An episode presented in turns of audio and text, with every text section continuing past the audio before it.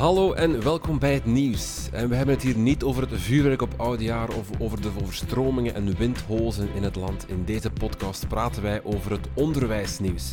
Elke maand spreek ik samen met onderwijspedagoog Pedro de Bruikere enkele opvallende onderwijsnieuwtjes. Van nieuwe wetenschappelijke inzichten, straffe onderwijsfeiten of opmerkelijke beleidstalen. Alles kan hier de revue passeren. Welkom bij het onderwijsnieuws van de maand december.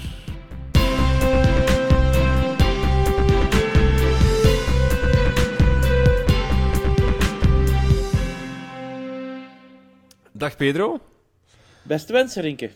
Ja, voor jou ook, mijn beste wensen. Uh, wat mag ik je wensen voor 2024? Uh, genoeg rust. Ik heb getracht de voorbije uh, twee weken eens wat minder te werken en dat beviel. en Lukt dat goed? Is dat echt de deconnecteren, alles weg? Alles weg is veel gezegd, maar ik heb wel wat bijgelezen, maar toch, ja, toch ietsje minder intensief gewerkt en wat meer met het gezin en met muziek bezig geweest. Mhm. Heel kort, 2024, wordt dat eigenlijk een zot onderwijsjaar? Ik denk zo eindtermen lager onderwijs, is dat misschien iets wat dan kan vallen? Of, of nieuwe minister van Onderwijs? Ik, ik, ik, denk dat het, het belangrijkste nieuws zal, zal waarschijnlijk de verkiezing zijn die, die veel gaat bepalen. Uh, waardoor dat uh, ik denk dat de minister nog wel een paar dingen wil uh, uit de brand slepen, maar ja, juni komt heel snel dichterbij. En je merkt wel dat de hele, ja, de hele politiek al in verkiezingsmodus begint te geraken. Eén ding. Aan de andere kant, ja, het spannendste moment waar je nu buiten onderwijs weinig over hoort, maar waar dat, dat, dat de grootste revolutie zal zijn, dat zijn de Vlaamse toetsen.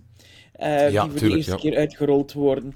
Um, dus ik denk dat dat 2024 vooral gaat tekenen, die Vlaamse toetsen en die eerste resultaten.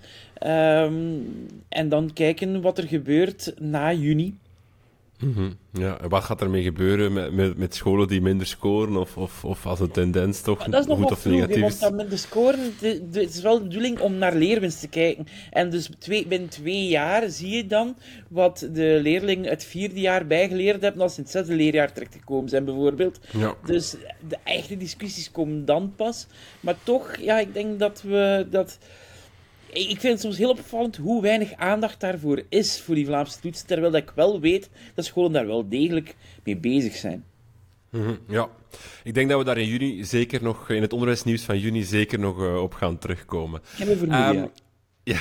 Het is een beetje raar, het is al januari, deze podcast komt ook maar uit januari, toch gaan we het over december hebben. Meer nog, we gaan zelfs helemaal terug naar begin december. Het viel een beetje jammerlijk voor ons, want het viel denk ik, het kwam de dag nadat deze podcast uitkwam, werden de PISA-resultaten bekendgemaakt, dus het was te vroeg. Want we wisten echt nog niets van resultaten op dat moment. Ik denk en een dag later kwamen ze dan uit. Misschien even, nog één keer, korte samenvatting. Wat zeiden die PISA-resultaten nu voor ons Vlaanderen? Die PISA-resultaten zagen dat we Ehm, het, als we kijken naar landen die achteruit gaan, dat uh, enkel Finland en Nederland sneller achteruit gingen dan wij. Uh, een, een, cijfer dat ik, dat ik onthouden heb is 23,9% van de Vlaamse 15-jarigen die meededen zijn functioneel analfabeet. En 1 op 5, als we kijken zowel naar taal als naar rekenen, zijn niet voorbereid om in de samenleving mee te draaien. En dat hmm. zijn voor mij ja, zeer zorgwekkende cijfers. Um, en daarna is gedurende december in feite de typische dans gekomen. Um, ietsje meer nog in Nederland dan hier. Um, in Vlaanderen, en dat, dat is al op tien jaar dat ik dat merk, naar Puls en naar Pisa, dan in Vlaanderen komen meestal uh, wel eerst de paniek. Dan komt uh, de relativering uit een paar hoeken. Die relativering is hier nog meegevallen. In Nederland heb ik daar ja, grovere versies van gezien. Uh, en ja, ook heel populaire schieten op de boodschapper. Ja, maar Pisa is dat wel degelijk. Is dat, Nu, wat mensen die dat laatste zeggen, ik ben eerst en vooral, en ik heb kritiek gekregen op een blogpost die ik erover geschreven heb, dat ik te mhm. veel uh, relativeerde. Um, maar ja, Pisa is niet zaligmakend. Iemand die dat beweert, ja, die weet niet waar die over spreekt. Ik zeg dat nu heel grof, maar kan dat zeggen omdat bijna niemand dat zegt. Ik bedoel, ik ken niemand die zegt Pisa is alles. Maar wat merk je nu? Eh, als Pisa en Pearls en uh, de peilingtoetsen allemaal dezelfde boodschap geven, dan heb je een probleem.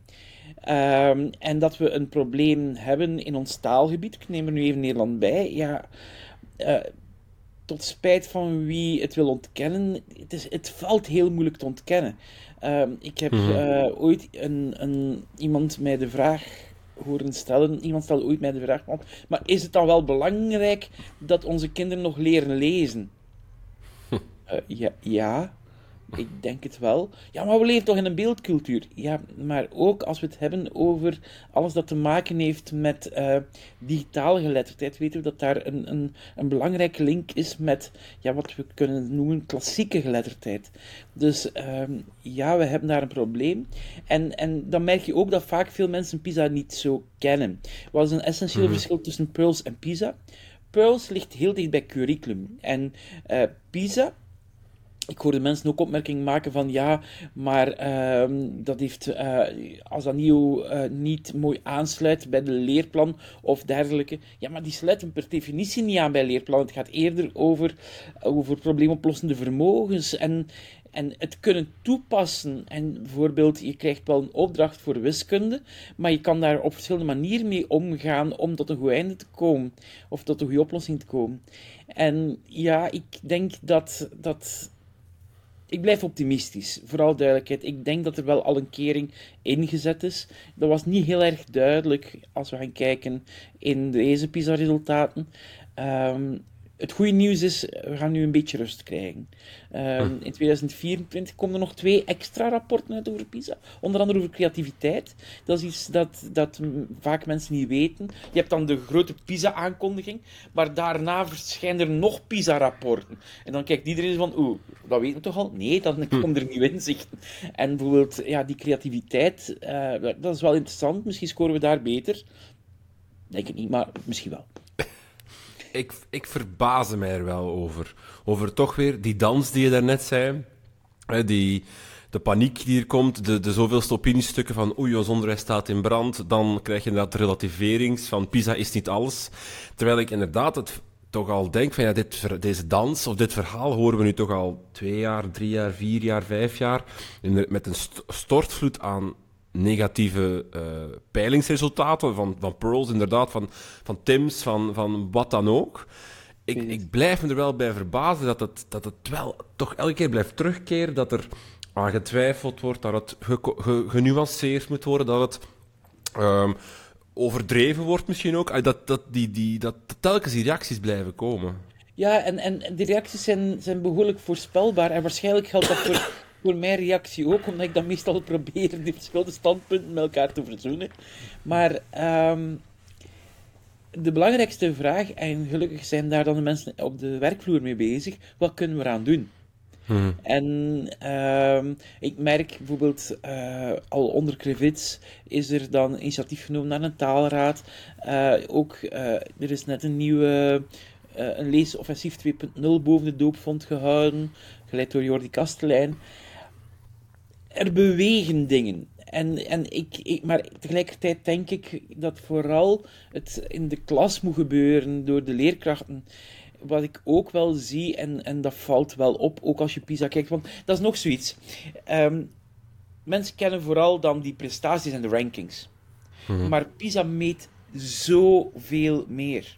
En dan merk je dat bijvoorbeeld iets waar je minder aandacht voor kreeg in de media, maar ja, dat het, het hinderen van het leraartekort, daar scoren de Vlaamse scholen, als we vergelijken met andere regio's, ook niet goed. En dan merk je hmm. dat, dat hier wel het idee leeft dat dat leraartekort wel degelijk zwaar weegt. En dat zijn ook bijvoorbeeld dingen die dan wel interessant zijn, omdat we weten dat bijvoorbeeld in Nederland eh, het leraartekort op veel plaatsen groter is. Um, maar toch heeft, is de impact hier. Uh, wordt die als groter ervaren. En dat zijn ook voor mij wel interessante zaken om, om van dichterbij te bekijken. Hmm. Je, je, stelde op je blog, toen de resultaten gepubliceerd werden, de volgende vraag. Wat doen we met de grote groep jongvolwassenen die behoren bij de groep die niet genoeg hebben leren begrijpend lezen? Ja, want dat is uiteindelijk... Je hebt een je krijgt een resultaat, daar kan je dan gevolgen uit trekken en kan je aan uh, bijsturingen doen van, oh, we zijn niet goed bezig, we moeten bijsturen. de gevoel is er wel dat het aan het gebeuren is. Maar dat blijft natuurlijk wel zo dat je met een uitstroom gaat zitten van een... Van, je zet er net... oh, Ik weet, het percentage weet ik al niet meer, van maar x aantal... 21,9 en in 2018 was het net geen 20%.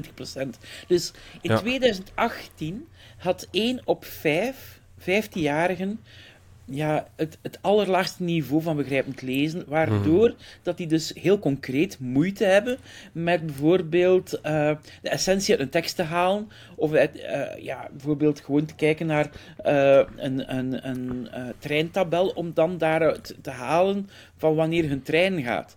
Ik bedoel, het gaat over zulke basic dingen. Hè? Ik bedoel, dit Ja. gaat niet over revolutionair moeilijke zaken. Maar daar hebben ze problemen mee. Maar het is dus eigenlijk heel realistisch om te zeggen dat er, dat er nu al, en er komt er nog een groep aan, van 18, 19, 20-jarigen gaat eh, instromen in onze arbeidsmarkt, of in het, het zelfstandige leven, zal ik maar zeggen. En die eigenlijk gewoon analfabeet, allee, of functioneel analfabeet zijn, die eigenlijk niet be- kunnen begrijpend lezen, die bij wijze van spreken niet een tekst kunnen interpreteren, of niet een, een, een, een treinbrochure kunnen bekijken van wanneer is mijn trein en, en zo verder. Wel, ik, ik, ik, Wat moeten we daarmee doen? Daar persoonlijk, bedoel, mijn expertise zit daar niet. In die zin, ik, ik weet niet wat we kunnen aan doen. Uh, Ik bedoel, de schoenmaker blijft bij je leest. Maar ik merk dat we het over die groep bijna nooit hebben. Dat is ook de groep die nu dit jaar de eerste keer gaat stemmen. Hè? Mhm, ja. Dit is ook de groep eh, die in een samenleving nu moet functioneren, waar, waar fake news ehm, welig tiert, waar misinformatie... Ik bedoel, in feite is begrijpend lezen vandaag belangrijker dan ooit. Ja. En, en we weten dat we er allemaal kunnen intuinen, maar die groep wellicht nog iets meer. Ehm, ja, en, en het is een, een oud woord dat, dat vaak een, een, een negatieve klank gekregen heeft, volksverheffing.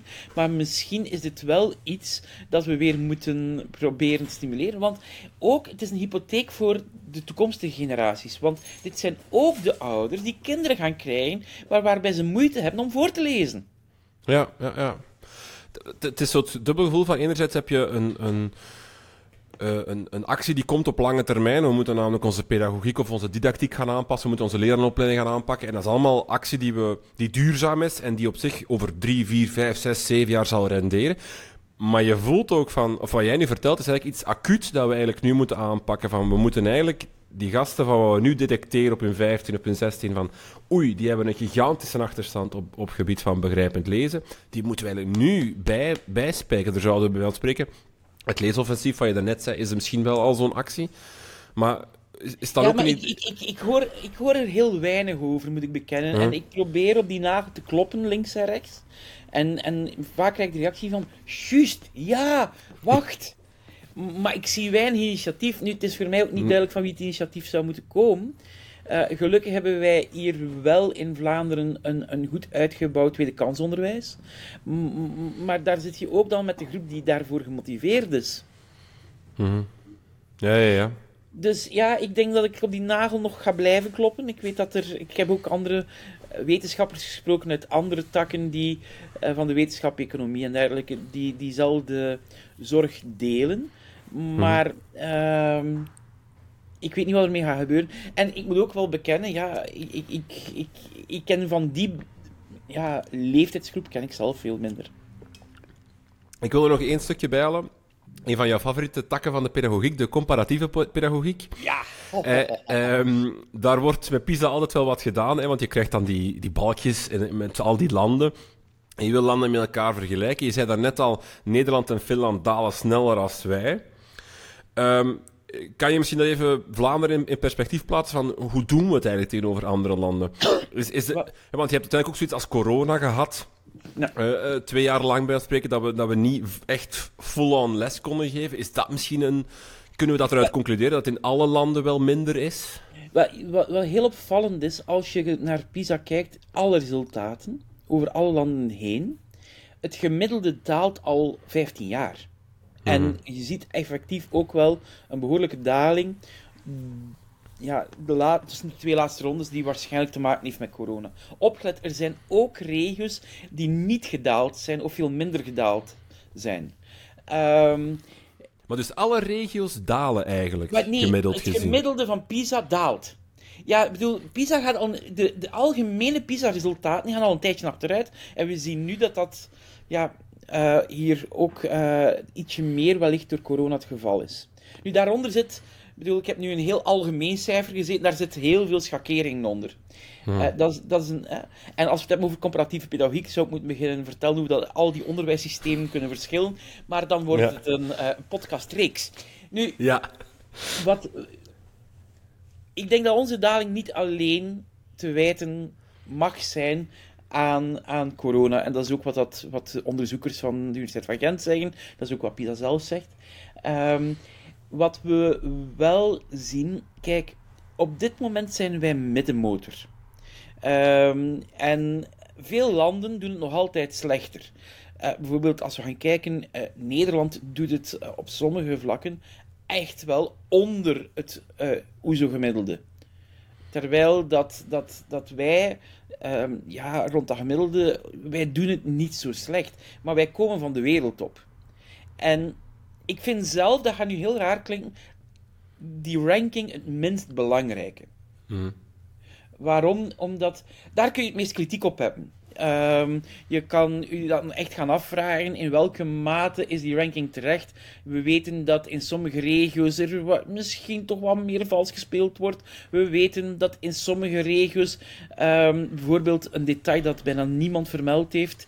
Um, we weten, dat staat in het rapport, maar dan moet je het rapport helemaal gelezen hebben. Uh, dat op sommige, in sommige regio's of in sommige landen uh, door COVID bijvoorbeeld de representativiteit van de steekproef niet kon bereikt worden, waardoor dat de basis ook alweer wat minder stevig is. We hebben dat een paar jaar geleden ook meegemaakt met PISA. Toen waren ze veranderd van afnamemethode. Men ging van papier naar computer en men moest toegeven, maar dat stond ook ergens in een voetnoot, dat het daardoor moeilijk vergelijkbaar werd. Spijtig genoeg werd dat compleet genegeerd. Ehm, maar um, ik vind het veel belangrijker wat we daarnet bespraken. Namelijk, wat betekent dit nu concreet voor onze leerlingen? En ik vind dat je als een van de, de rijkste regio's ter wereld het niet kan maken dat 23,9% functioneel analfabeet het onderwijs verlaat. Dat vind ik veel belangrijker. Wat vind ik ook belangrijk, is dat bij ons sociaal-economische status ook nog altijd een stukje invloed heeft op de schoolprestaties.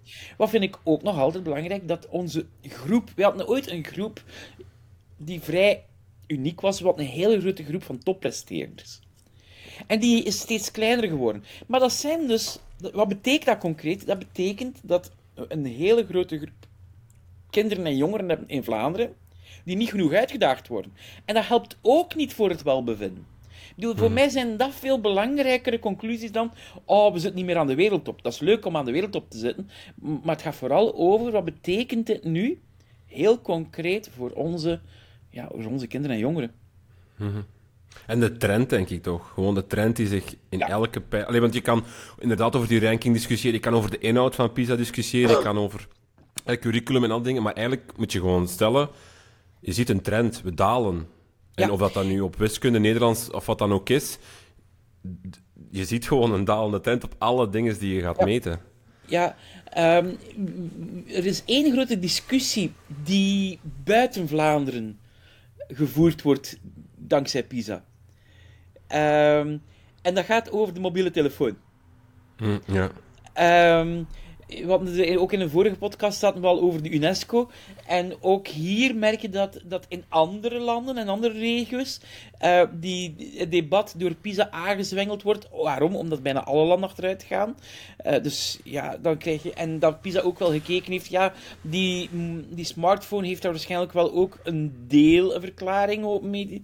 Uh, geeft daar een deel zijn verklaring voor. Maar ook hier, die discussie heb ik zelf maar in een paar tussenzinnen gezien in opiniestuk, maar het is hier echt niet het debat geworden dat ik in andere plaatsen wel degelijk zie. Mm Want maar bijvoorbeeld Frankrijk heeft een smartphoneverbod in onderwijs, maar ook zij gaan achteruit, denk ik. Dus, dus ja, het, is, het is altijd heel dubbel, hè? het is ook heel dubbel. En ik moet eerlijk bekennen dat het ook zo niet zo eenduidig is om te zeggen van dit hier is nu de smoking gun. Alhoewel ehm, dat, dat ja, het algemene technologiegebruik, dat we daar wel aanwijzingen in het algemeen over hebben. Uh, maar ja, je moet ook die jongeren met technologie leren omgaan. Maar dat is een discussie die we al een paar keer zien passeren hebben. Ja. Ander groot nieuws in december dat ik er even wil bijpakken is uh, ja, de, de commissie van Wijzen, de commissie van Dirk van Damme. Die heeft eigenlijk een rapport afgeleverd met 70 voorstellen om het onderwijs te hervormen op vraag van de minister. Uh, vooral voorstellen op, op vlak van HR, van het statuut van leerkracht, van de invulling van de job. Uh, wat stond er onder meer in? Een werkweek van 38 uur, waarvan er dan 32 uur moet lesgegeven worden. Dat is inclusief lesvoorbereidingen. Oh, oh, nee, nee, nee, geen 32 uur. Dat, bedoel, dat hoeft niet per se 32 uur te zijn. Dat kan verschillende opdrachten zijn. Hè. Ik bedoel, als je zegt 32 uur moet lesgegeven worden, ik denk dat dan... Ja, ja, inclusief lesvoorbereidingen, begeleiding van leerlingen en verbeterwerk. Ja, ja. En twee uur voor professionaliseren en vier uur om schoolgebonden taken uit te voeren. Ze vragen ook een, een, een volledig betaald leerwerktraject voor startende leraren. Een extra vergoeding voor leraren die in een uh, school gaan werken met een grote, uh, grotere uitdaging of een, een, school met grotere uitdagingen. Um, wat haal jij uit het rapport? Um, ik ben blij dat het rapport er is. Er zitten dingen in waar ik. Uh, ik, ik, kan. Ik, ik raad iedereen aan om het rapport te lezen, omdat bijvoorbeeld de analyse die, die gemaakt wordt, een stuk de stand van zaken, heel boeiend is. Um, hmm. En uh, een week voordat het rapport uitkwam, kwam er ook een, een onderzoek uit, een Europees onderzoek in, uh, van Christophe de Witte. Uh, ja. en, en, en, je moet die bijna naast elkaar leggen. Ja, ja, want ik was het aan het lezen en ik zag inderdaad heel veel dingen die, die gelijk zijn. Ook daar pleiten ze voor financial incentives, uh, waar ik heel van verschoot eigenlijk. Um... Ja. En ik, ik moet, moet toegeven, bijvoorbeeld, die, ik, ik ben van een verschillende van de dingen van het plan, ben ik, als ik historisch kijk, een coole minnaar. Uh, wat bedoel ik daarmee? Uh, bonussen uh, om op, op moeilijkere plekken les te geven.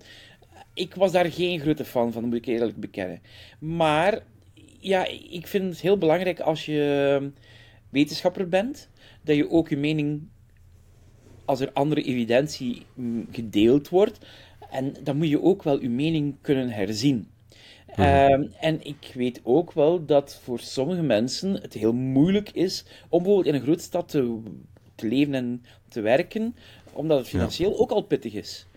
Um, we merken dat er op sommige scholen, vaak met een meer uitdagend publiek, dat er daar ja, een grote verloop is. Nu, ik denk dat je ook op andere manieren kan, kan uh, belonen, namelijk met meer tijd. Ik denk mm -hmm. dat uh, leerkrachten uh, het best uitbetaald worden met, uh, als je een complexere opdracht hebt, dat je meer tijd hebt. Als er meer overleg moet zijn omdat je meer um, zorgdossiers hebt, dan moet je maken dat je genoeg tijd daarvoor krijgt. Maar toch. Um, wat men gedracht heeft in, in, het, in de commissie der wijzen, en het moet echt een commissie der wijzen geweest zijn, want ik zat er niet in, dus niveau. Dat, dat klonk heel rectorsachtig, denk ik. niet zo. Nee, maar um, men wil echt een, een totaalplaatje. En dat totaalplaatje is belangrijk. Men, men zegt van, als je hier één ding uithaalt, dan, dan kan je problemen veroorzaken. En dat volg ik wel. Bijvoorbeeld, men heeft het ook over die masters in, de, in basisonderwijs. Um, maar als je dit zou invoeren, heel concreet, zonder aandacht te hebben voor de HR-kwaliteiten van schooldirecties, ja, kijk, dat heeft men in Nederland een stuk gedaan. In Nederland eh, kent men al langer de academische PABO. Maar wat zie je? Dat, dat er daar een massale uitstroom is na een paar jaar van die profielen. Dat zijn sterke profielen. Maar als die hmm. niet aangesproken worden op dat profiel, wat krijg je dan? Een, een, een booming groep van onderwijsconsultants die niet voor de klas staan. Ja. En, en dus dat men getracht heeft om ja, al die verschillende zaken in, in, ja, in een geheel te gieten, dat is heel verdienstelijk. Er mhm. zijn ook gevaren. Um, ik snap ook uit de literatuur de grote nadruk die gelegd wordt op professionalisering. Uh, we weten dat we in Vlaanderen daar historisch heel slecht op scoren. We weten dat professionalisering een groter leereffect op kinderen kan hebben dan de lerarenopleiding, als je gaat kijken naar onderzoek. Um, mm, dat daar ruimte moet voor zijn. Maar bijvoorbeeld een gevaar, en men probeert dat echt dat gevaar te voorkomen, maar een gevaar, ik denk dan aan bijvoorbeeld wat er in Schotland gebeurd is, is, is dat uh, het een papierwinkel wordt. Hmm. Uh, je moet dan een eigen portfolio bijhouden en dan kan dat iets heel formeels worden en heel veel extra planlast veroorzaken, terwijl men ook net die planlast wil afbouwen. Nu, als je goed hmm. kijkt en het rapport leest, dan zie je dat ze zelf dat willen voorkomen. Maar de proof of the pudding is in the eating. Dus dit is dan een aandachtspunt van er blijven over waken dat het geen ja, extra planlast veroorzaakt. De reacties op het rapport zijn ook nog wel interessant. Je had eigenlijk een, een, een, een schare van, van, Ja, een schare van mensen die eigenlijk zeer positief waren, die blij waren met het werken. Een beetje dezelfde reactie die jij nu geeft. Van, het, is, het, is, het is op zich ook wel, vind ik waardevol werk in de zin dat, het, dat er eindelijk is over, op, op een diepgaande manier is nagedacht over iets wat eigenlijk al, al jarenlang, eeuwenlang bestaat en niet over nagedacht is. Uh, maar je had natuurlijk de vakbonden die, die, die toch cooler reageerden. Um... alhoewel dat ik wel vind dat bijvoorbeeld door het... Um, um, het uh, er was de benoeming toch vast te houden. Mm ik, zag ook wel toegevingen naar de vakbonden. Maar, mhm. maar bijvoorbeeld geen vaste benoeming voor iemand die niet fulltime werkt. Ik kan me inbeelden dat dat, dat on, on accepteerbaar is. En dat, dat is in feite een mooi voorbeeld van, ja, als je niet dat werkbaar werk geregeld krijgt, dan gaan mensen niet ja. meer fulltime gaan werken. Ja, ja, ja. Een, een, typische grap in onderwijs is, ik werk niet halftijds, ik word halftijds betaald. Ja klopt. Uh, wie ook niet tevreden waren, op, zag ik op Twitter, waren heel veel directeurs. Want daar wordt dan het, uh, het ambt, ge, of ze stellen een, een, wijziging van het ambt voor. Ze willen naar een mandaat van zes jaar gaan, als ik juist ben. En dan moet je eigenlijk terug solliciteren. Daar was veel ongenoegen over. Iets wat je begrijpt, of iets wat je... Het is, het is een dubbele, hè? Het is een dubbele. Uh, het kan gezond zijn om soms een keer de coach te vervangen. Tegelijkertijd is continuïteit ook heel belangrijk. En wat mij het meest opviel, was veel van de zaken die erin staan, ken ik zeer goed van dichtbij. Namelijk, het lijkt heel veel op wat in hogescholen gebruikt wordt. Uh, die, die opdracht, ja. uh, die in percentages veel dan uitgedrukt wordt, dat kennen we. Dat kennen we in het mhm. hoger onderwijs. Aan de andere kant, dan blijkt wel dat het geen 38 uur week is, want de taken moeten allemaal gebeuren. Uh, Veel directies hebben daar ook eerder een mandaat, terwijl dat in de praktijk dat mandaat vaak verlengd wordt. Dus hm. je merkt dat daar wel. Eh, ik herkende heel veel zaken in. Maar de, de, de vraag zal dan wel zijn: in welke mate wordt dit uitgerold? Want weet je waar we in onderwijs zeer goed in zijn? Ehm, dingen anders doen dan dat ze bedoeld zijn. Zo de onverwachte neveneffecten of de onverwachte toepassing. Mijn lievelingsvraag is um, aan mensen: wanneer is de brede eerste graad ingevoerd? En eh, het antwoord is ja, 89, 1989. dat zit hier wel, maar we hebben dat toch nooit gemerkt? Ja, nee, school ja. hebben het anders, eh, anders toegepast. Maar in feite was toen de brede eerste graad ingevoerd. Maar een ander ding waar ik mee zit, over die invoering of over het uitrollen daarvan, is, we hebben het er net al gezegd, 2024, een verkiezingsjaar. Dit rapport komt op zes maanden ongeveer voor de verkiezingen. Uh, ben Bijts heeft al gezegd, ik ga er al een aantal dingen uitpikken en proberen nog door te voeren. Iets wat we daarnet zeiden, van misschien is dat niet zo slim om er een aantal dingen uit te pikken.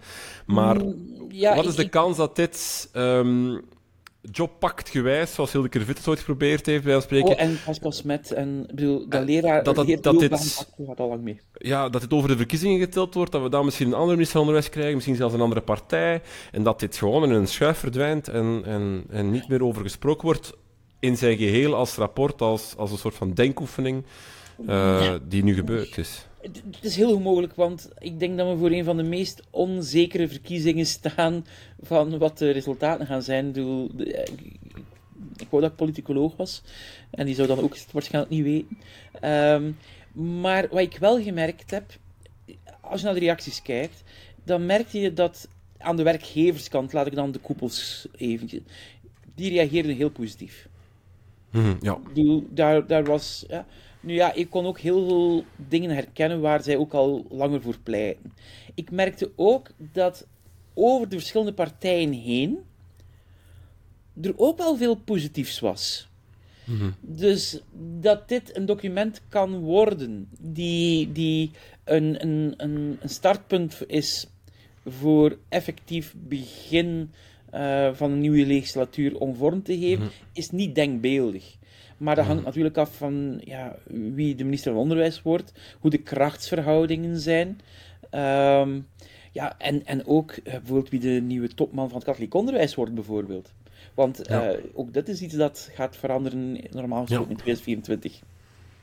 Klopt, klopt. Uh, het rapport van Christophe de Witte, dat je net al even aanhaalde, is dus eigenlijk van Christophe de Witte en collega's, is eigenlijk ja, een, een, rapport dat eigenlijk probeert in kaart te brengen wat wel en niet werkt in de bestrijding van het lerarentekort. Hè. Misschien even ter volledigheid.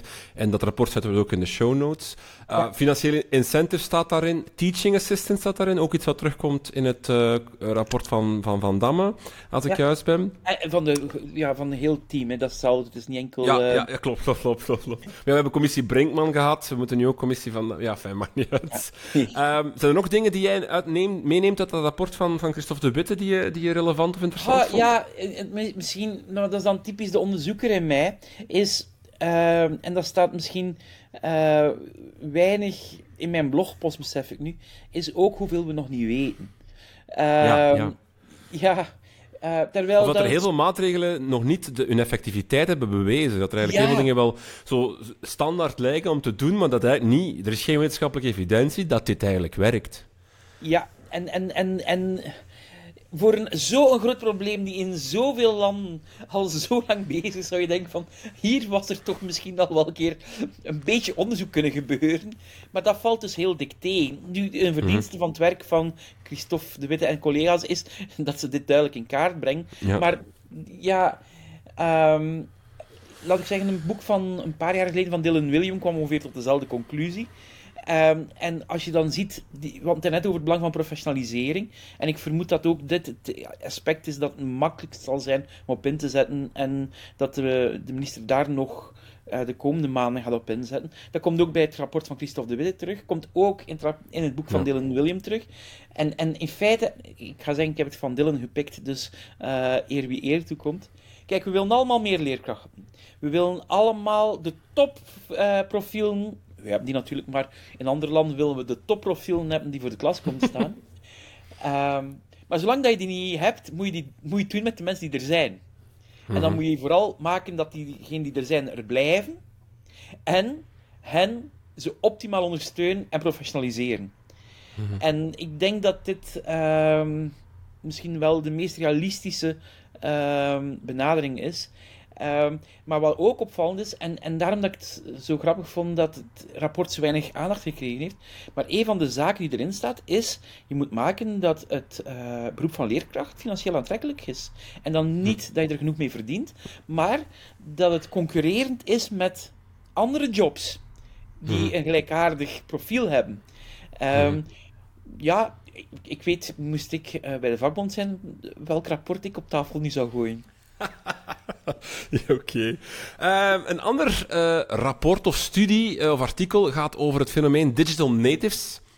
Iets waar ja. volgens mij jij ook al onderzoek naar gedaan hebt. En volgens mij een van jouw eerste gepubliceerde rapporten in, in, in Nature, ben ik juist?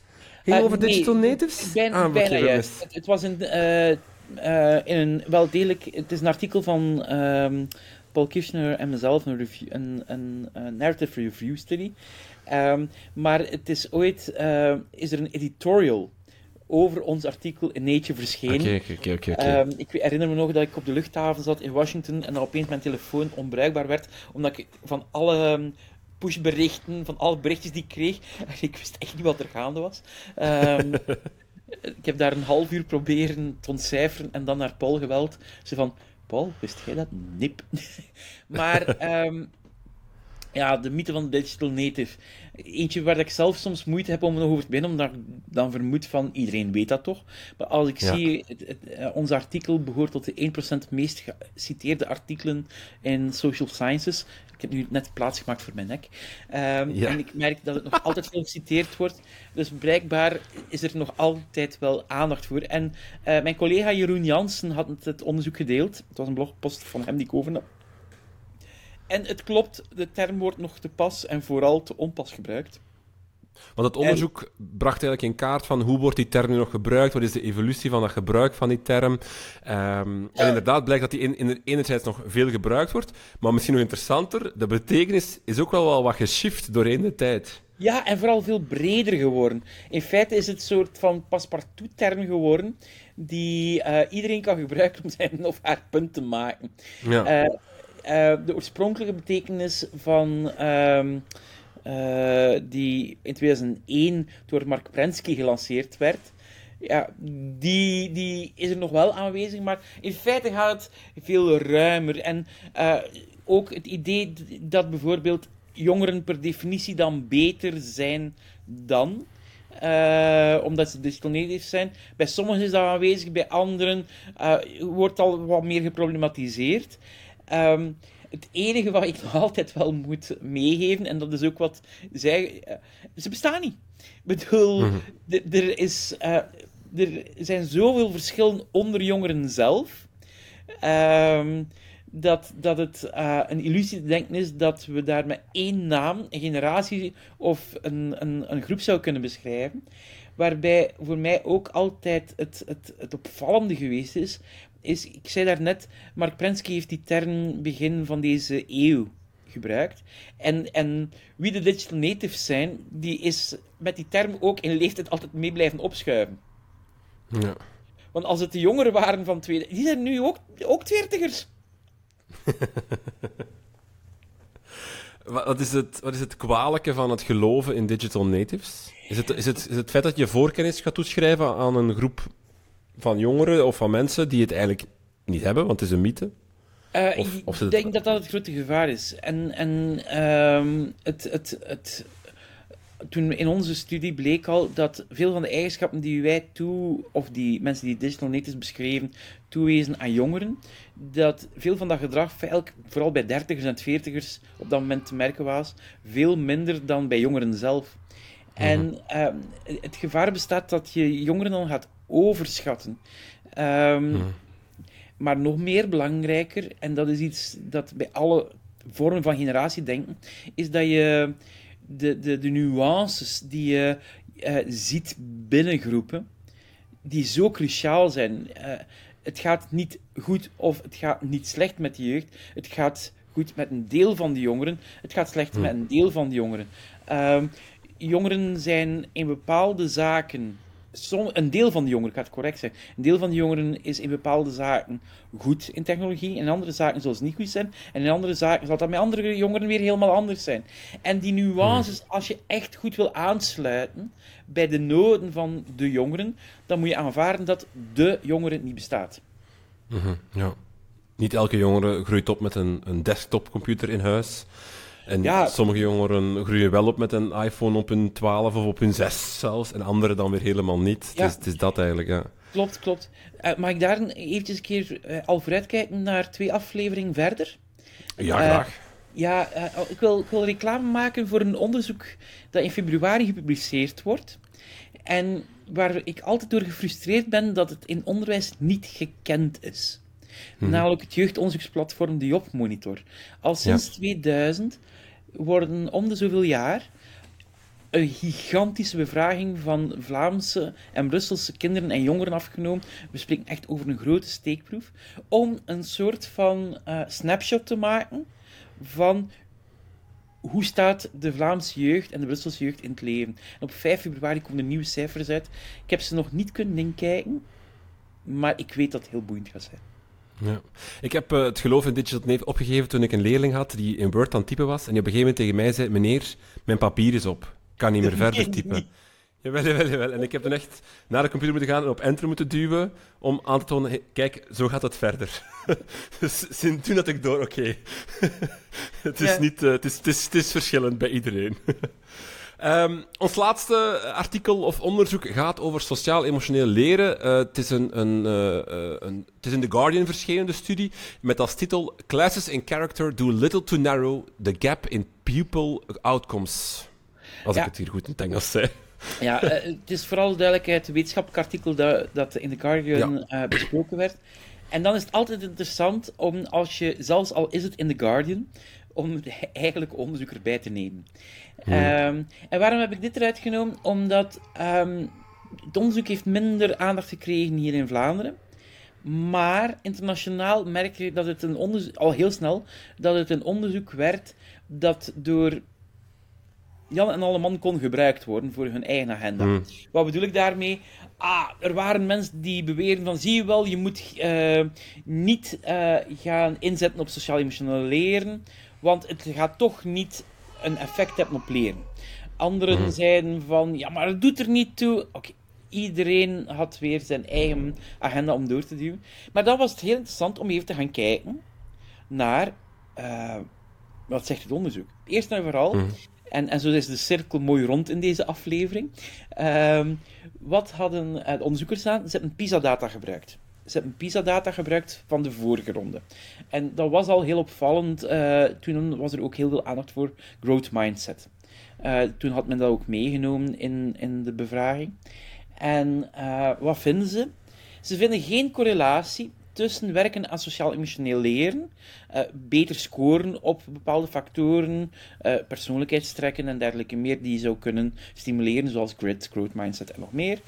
En hmm ja, het verkleinen van de kloof tussen een kind uit lage sociaal-economische achtergrond, dus kind van lager opgeleide ouders, armere ouders, en hoger kinderen uit hoger opgeleide gezin of rijkere gezin. Oké, nu eerst en vooral als een correlatie. Ik bedoel, PISA laat nooit toe om noodzakelijk verband aan te tonen. Uh, in dit geval zien ze gewoon dat de twee groepen gelijk groeien. Dus um, de kloof wordt ook niet groter, maar de kloof wordt ook niet merkelijk kleiner. Je ziet gewoon, ja, beide groepen gaan vooruit. Oké, mooi. Um, en het heeft weinig impact, transfer naar het leren. Ja, maar onderwijs gaat meer dan enkel over um, het, het, uh, de schoolprestaties. En ik was door die resultaten absoluut niet verbaasd. Ik bedoel, als we gaan kijken, er is heel veel onderzoek gebeurd naar growth mindset. De eerste onderzoeken, vaak met een kleine steekproef, tonen wel winst, leerwinst. Maar we weten al sinds 2018, toen is er een grote replicatiestudie gebeurd, waar Carol Dweck al wat meegewerkt heeft met meer dan 11.000 leerlingen, is er ook een meta-analyse verschenen, dat dat in feite, als er al een effect is, dat die heel klein is. Maar dat mhm. daar onderhuids wel verschillen kunnen zitten. Uh, op leren dan. Dus dat growth mindset tot meer leren zou leiden. Dus we wisten al, die kans is heel klein. Dat daar opeens nu een groot effect zou gevonden worden. Ja, maar als ik u nu de andere vraag zou stellen, moet in de school gewerkt worden aan zowel inhoudelijk cognitieve doelen, maar ook aan opvoeding? Dan zou je waarschijnlijk zeggen van, ja, maar dat opvoedend aspect, dat is ook misschien wel dat pedagogische, hè? Ik bedoel, dat heeft ook wel een, een taak. Onderwijs, BISTA wordt vaak uh, geciteerd om te zeggen dat onderwijs drie taken heeft. Je hebt de persoonlijke ontwikkeling, je hebt de kwalificatie, je hebt socialisatie. Ja. Ja. ja mensen, ik probeer de pedagogiek er echt in te houden. Hè. Uh, maar ja, en dan kan het zijn het, het, het, een betere versie van jezelf worden. Ja, ik denk dat dat ook een taak is van onderwijs, zeker. Um, maar dan hopen dat door daaraan te werken, dat er ook een magisch iets gebeurt waardoor de anderen vooruit gaan. Uh, nee, dan moet je daar ook gewoon aan werken, vrees ik. Hmm. En dus um, mensen die zeggen van, oh, die transfer gebeurt hier niet. Transfer is een van de allermoeilijkste dingen om in onderwijs te bereiken. Uh. Zeker far transfer. Uh, dus dingen die minder met elkaar te maken hebben, die sprong maken, dat is heel moeilijk. Uh, wees blij als er al iets van effect zou zijn. Um, het feit dat beide groepen vrij gelijkaardig naar omhoog gaan, wil zeggen van, hé, hey, goed nieuws. Dat wil zeggen dat, dat, dat we daar iets doen dat, dat de kloof niet vergroot. Sorry, maar ik ben daar al blij mee. Ja. Um, en dit onderzoek gebruiken om te zeggen van sociaal-emotioneel leren is helemaal niet belangrijk. Ik denk dat de opvoedkundige taak van onderwijs ook groot is. Opgelet voor iedereen die nu al begint te stijgen. Niet enkel voor onderwijs. Ik bedoel, het is niet dat we de ouders helemaal moeten vervangen.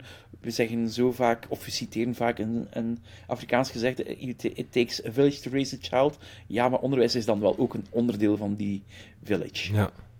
We zijn er door. Uh, december kunnen we neerleggen. Um, uh, ja, wat brengt januari voor jou, Pedro? Uh, januari is een, een, een, maand met heel veel werk. Uh, uh, ik ga heel veel nieuwjaarsrecepties proberen te missen. om, omdat we ja, heel veel projectaanvragen hopelijk snel de deur kunnen uitkrijgen. Mm Dat ik ook met studenten hun onderzoeken hun onderzoeksplan kunnen afwerken. Want studenten van mij gaan de komende maanden een zeer boeiend onderzoek doen dat ik heel erg zelf nieuwsgierig naar ben. Um, en ik, ik hoop dat we ook ja, toch wel wat rust kunnen vasthouden. Want ik moet zeggen, die voorbije twee weken smaken naar meer. Oké. Okay. Pedro, heel veel dank en ik zie jou op het einde van januari terug. Tot dan.